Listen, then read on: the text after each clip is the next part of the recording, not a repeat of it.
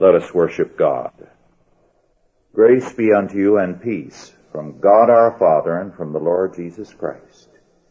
He that dwelleth in the secret place of the Most High shall abide under the shadow of the Almighty. Rest in the Lord and wait patiently for Him. Let us pray.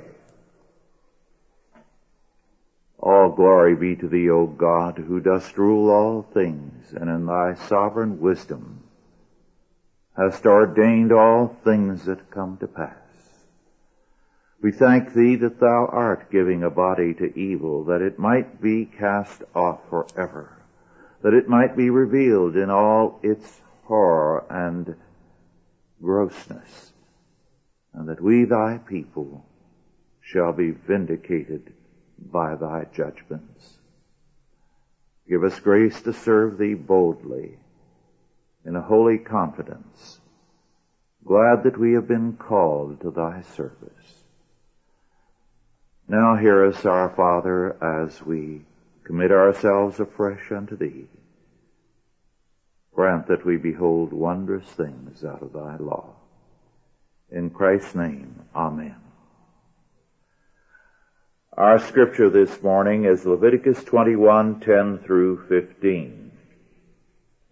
Leviticus 21, 10 through 15. The high priest and his calling.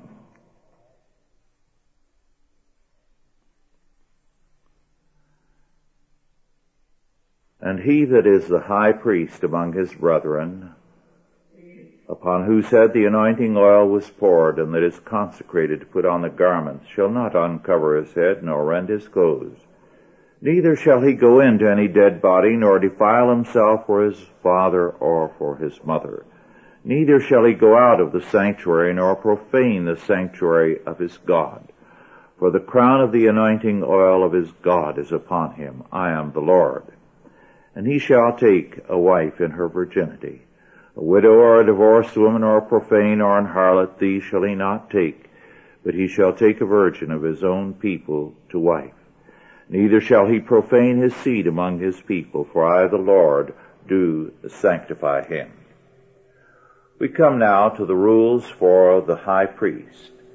And the high priest, of course, is a type of Christ.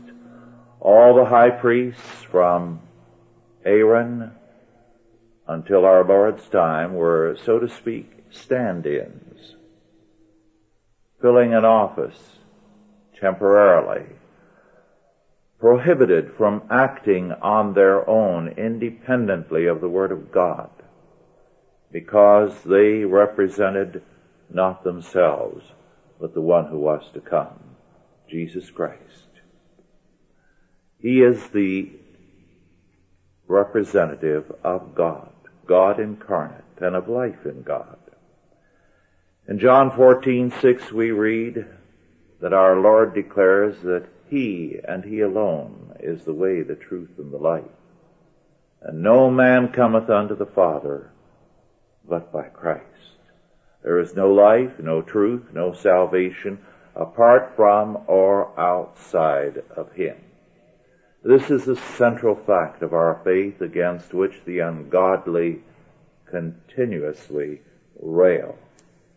They want man to say that his way and any route that man devises should be acceptable to God. Because the high priest was the forerunner of Christ, he was separated to life more than any other, more than other priests, more than all believers. He could not take part in any funeral. As the representative of life, he could not recognize death as a power, as something to weep or to mourn over. And so he was forbidden to depart from the sanctuary or step outside even for a moment during the service because he had heard of a death in the family. He represented Jesus Christ. Now our Lord did attend three funerals. He broke them all up. He broke up his own. The young man by the roadside who was being taken for burial, he resurrected from the dead. Jairus' daughter and Lazarus who'd been dead three days and buried. He destroyed every funeral. He was life incarnate. John 1 verse 4 tells us, In him was life, and the life was the light of men. In verse 10 we are told three things, three things which define the high priest. And he that is the high priest among his brethren, upon whose head the anointing oil was poured, and that is consecrated to put on the garments is first from among his brethren, though chief. The high priest must be the representative of men and also of God. And Jesus Christ is truly man and truly God. Not symbolically as with the high priest, but actually and hence totally efficacious. Second, he must be called and appointed to his task. The anointing oil is poured over his head to symbolize this fact. And third, the high priest must be consecrated and must make atonement for his people. All the high priests until Christ performed a ritual that symbolized the atonement that was to come. Christ alone is the efficacious high priest who is both high priest and victim, takes upon himself the death penalty for all his people and destroys for them the power of death by his resurrection. The office of high priest points beyond itself to God. Jesus made this clear concerning himself in his incarnation. He declared, The Son can do nothing of himself, but what he seeth the Father do. For what things soever he doeth, these also doeth the Son likewise. In other words, the determination of all things in history, including the work of the high priest, is from eternity, not from time. And this has been the great battle of the ages, the warfare beginning in the Garden of Eden. The attempt of the creature to say, we will determine all things from time. We will not allow God to determine things from eternity. And God must serve us, not we Him. Now if you want to hear that gospel, a false gospel, of how God should serve man. Listen to most of your television evangelists. This is the essence of their gospel, and this is why they are being confounded. This determination from eternity, not from time, applies in every sphere, priestly, prophetic, and kingly. A century or more ago, Oehler rightly observed, and I quote, the administration of justice is, in virtue of the principle of theocracy, only an office of the divine judgment. The judgment is God's. To seek justice is to inquire of God. He who appears in judgment comes before Jehovah. And thus uh, is to be explained uh, whether it is it be that these expressions point to the God who rules in the administration of justice, that it is He who is the source. Unquote. Thus, what is important is that it is not the office nor the officer, but the divine function under God to which men are called. To cite Oehler further, Uh, I quote, in virtue of the principle of the theocracy, all the powers of the state are united in Jehovah. Even when the congregation acts, it is in His name. He is first the lawgiver. His legislative power he exercised through Moses. The fundamental law given through him is inviolably valid for all time. As God's covenant with his people is eternal, so also are the covenant ordinances. They are, as the expression frequently runs, everlasting laws and statutes for Israel and the future generations. The Pentateuch knows nothing of a future change in the law, nor of an abrogation of it even in part. Only the attitude of the people toward the law was to be different in the last times. Unquote. Now here is Oehler writing about 150 years ago, stating that the law is valid for all time. And the only change will be that in the last days men will live more by it than ever before. And no one thought when Oehler wrote these words that it was at all unusual anything remarkable. Because over the centuries, except in periods of decline, this was the premise. Only since the rise of dispensationalism, which has infiltrated all churches, has this been forgotten. In verses 11 and 12, we have a very telling aspect of this law. The high priest, on receiving word of the death of his father, normally the relative he is closest to, must not stop his work or leave the sanctuary. In brief, this tells us life must go on.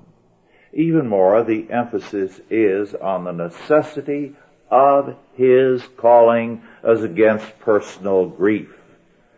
To allow personal grief to deflect him from his task is thus lawless. God's calling must take precedence over human feelings. Now, while the case of the high priest is an extreme instance, it has a requirement for all of us. Because we are a royal priesthood. And the priority of God's calling in the lives of all of us is required of us.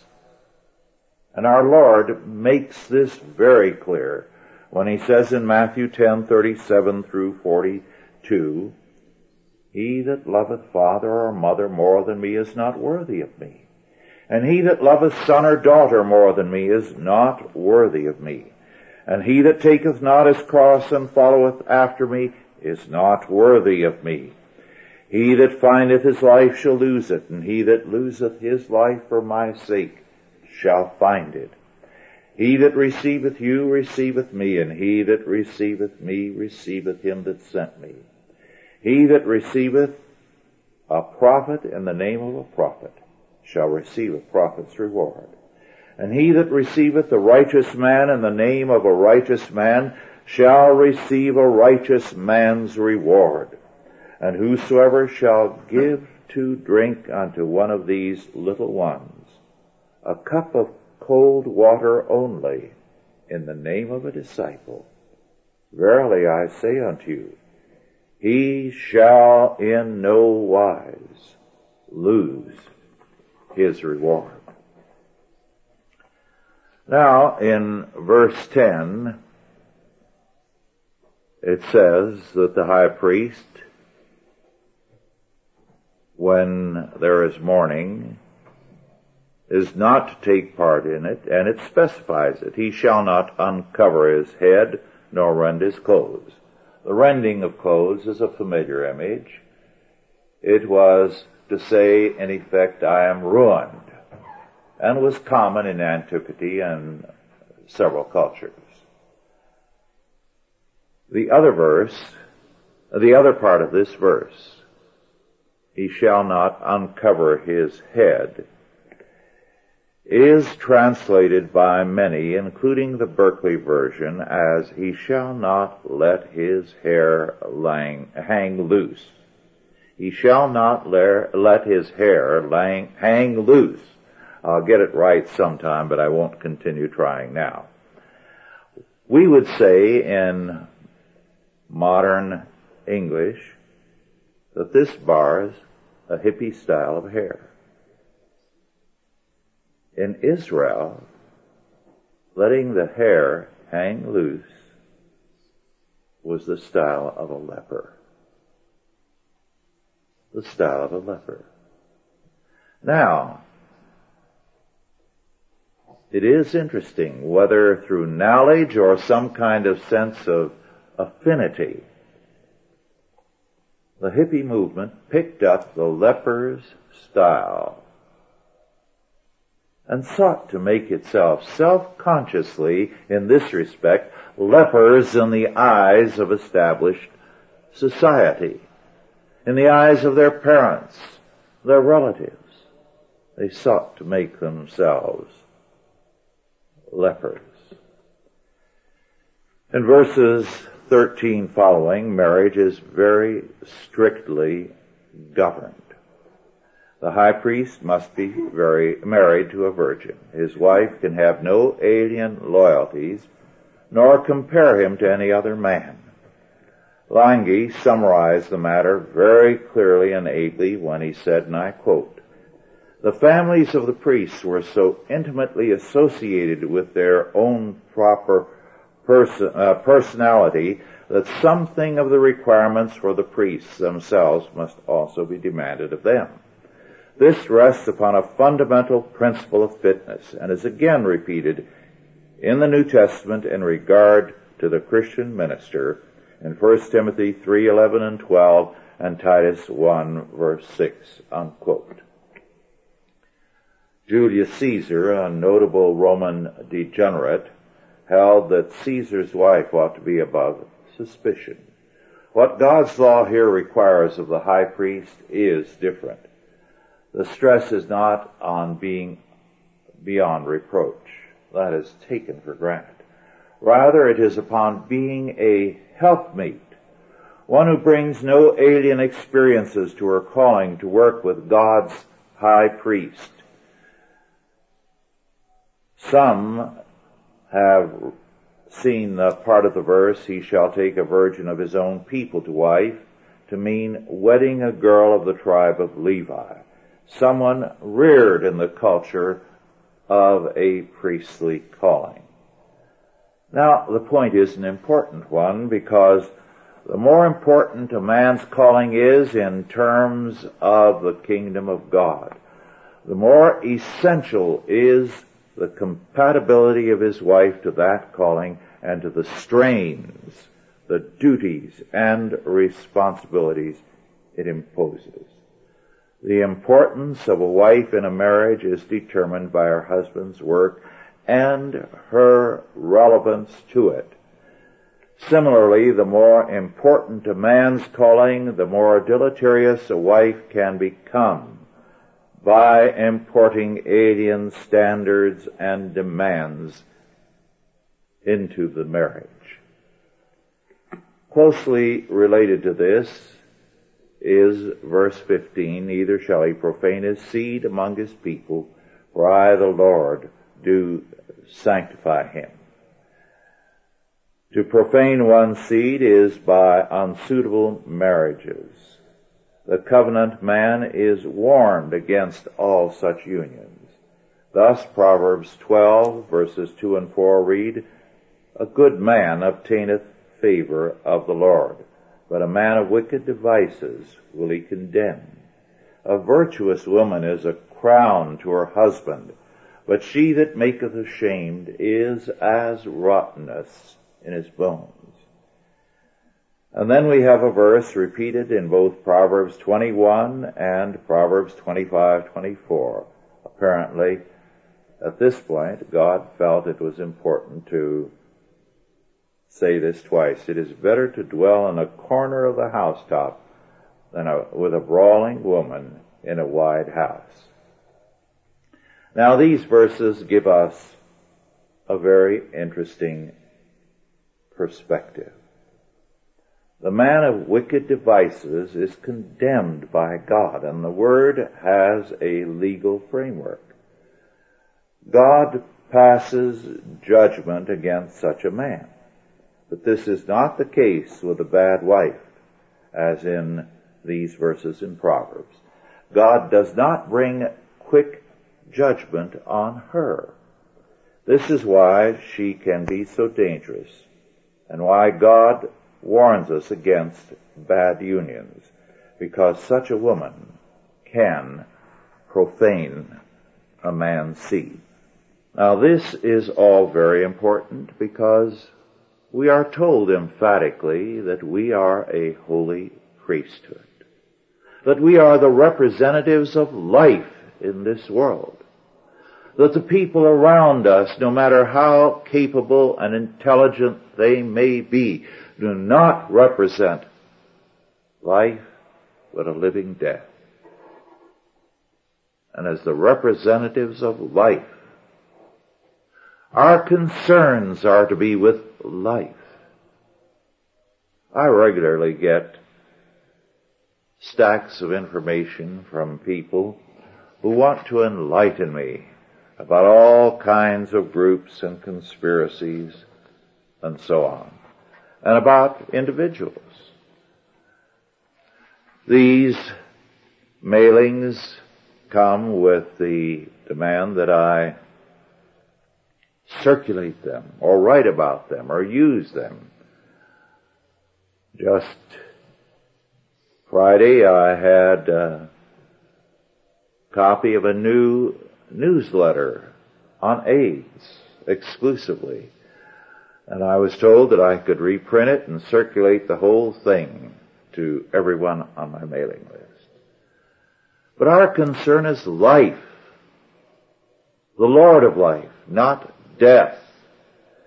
We are not representatives of death. We know that God's judgment is upon the world. We know that God in a number of ways is judging the world. We know that it is not just AIDS nor economic disaster, but in every sphere.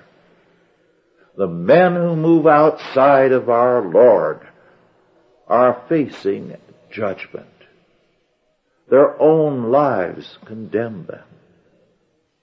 All they that hate me love death.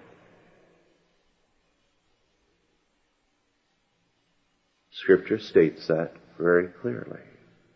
We are to present life, the Lord of life, because we have a priestly calling.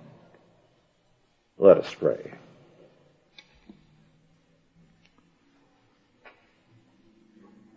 Lord, thou hast summoned us to be thy people, to be representatives of life, a holy priesthood. Make us mindful, Lord, that we represent not ourselves, but Thee and Thy kingdom, Thy law, Thy justice, Thy peace, and thy warfare.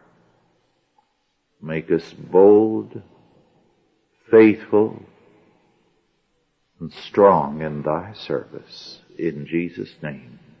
Amen. Are there any questions now about our lesson? Issue with the uh, concept of God serving man how we could distinguish that concept from the Christian doctrine of divine providence and blessing.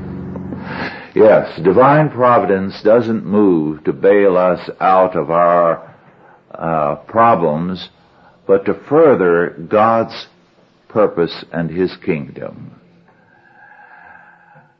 So that uh, divine providence cannot be seen in egocentric terms. I used to know uh, someone back in the 30s who was uh, an extreme pietist. And he saw everything as having relationship to himself. So that uh, if a train were delayed, it was because God was serving him thereby for his purposes. Nothing happened except in relationship to him. Now that's not providence. Providence orders all things in terms of God and His kingdom. And we are to see our place in Him and His kingdom and His providence.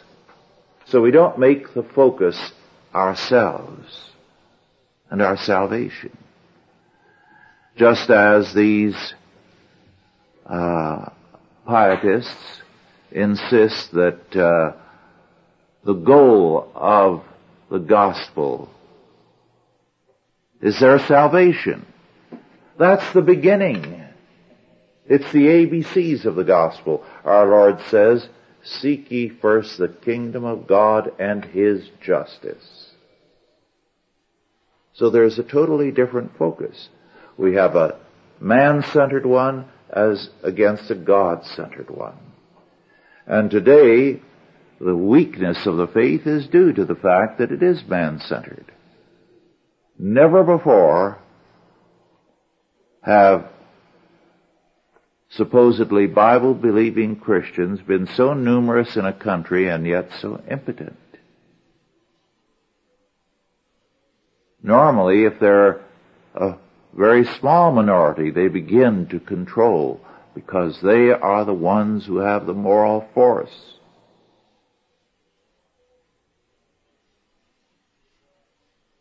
So providence is God-centered. And when we are God-centered, our lives find God's providence to be glorious. Our weakness, all of us, is that we can get overly absorbed with ourselves. Yes. Has there ever been a civilization before that broadcast only its own defects and the virtues of its enemies? This has happened a number of times, yes. All you have to do is to read the Roman historians like Tacitus, who idealized the Germans because they were far enough away that nobody would know much about them but who in reality at that time were a thoroughly degenerate people. And dug up every bit of scandal he could on the Caesars and on Romans of any consequence. And that was the style. Tacitus did it best and is remembered, but that was the Roman style. That also happened in Greece, and that has happened in every culture when it reaches a point where its vitality is gone, the health and the healthy group has lost its health.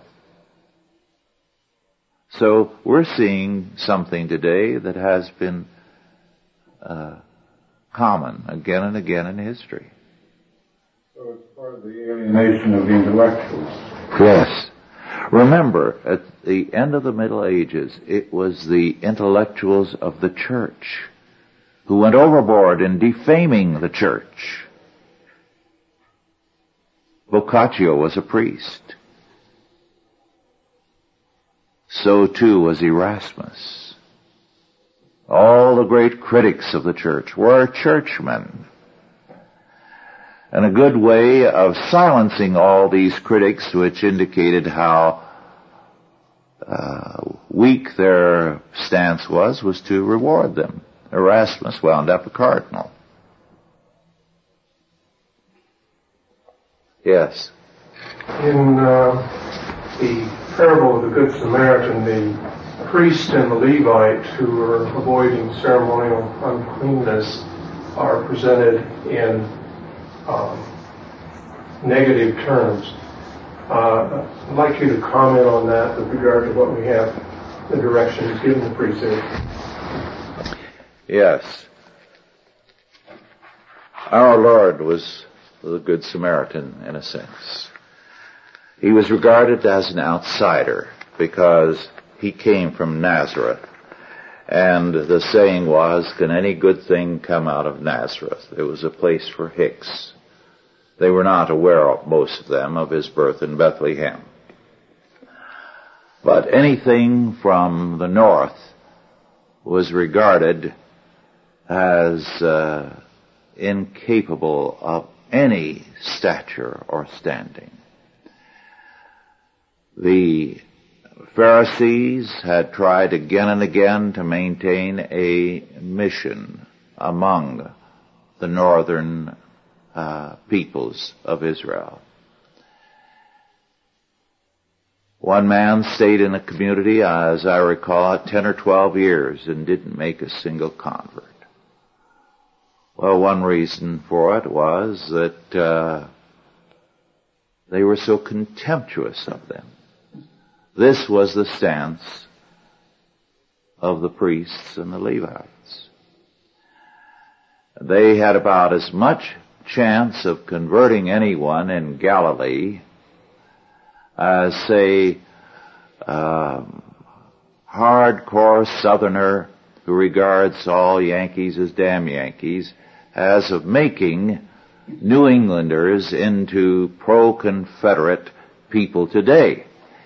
It, they were just too alien, too hostile, too much outside, too censorious. And of course, they were the great opposition to our Lord.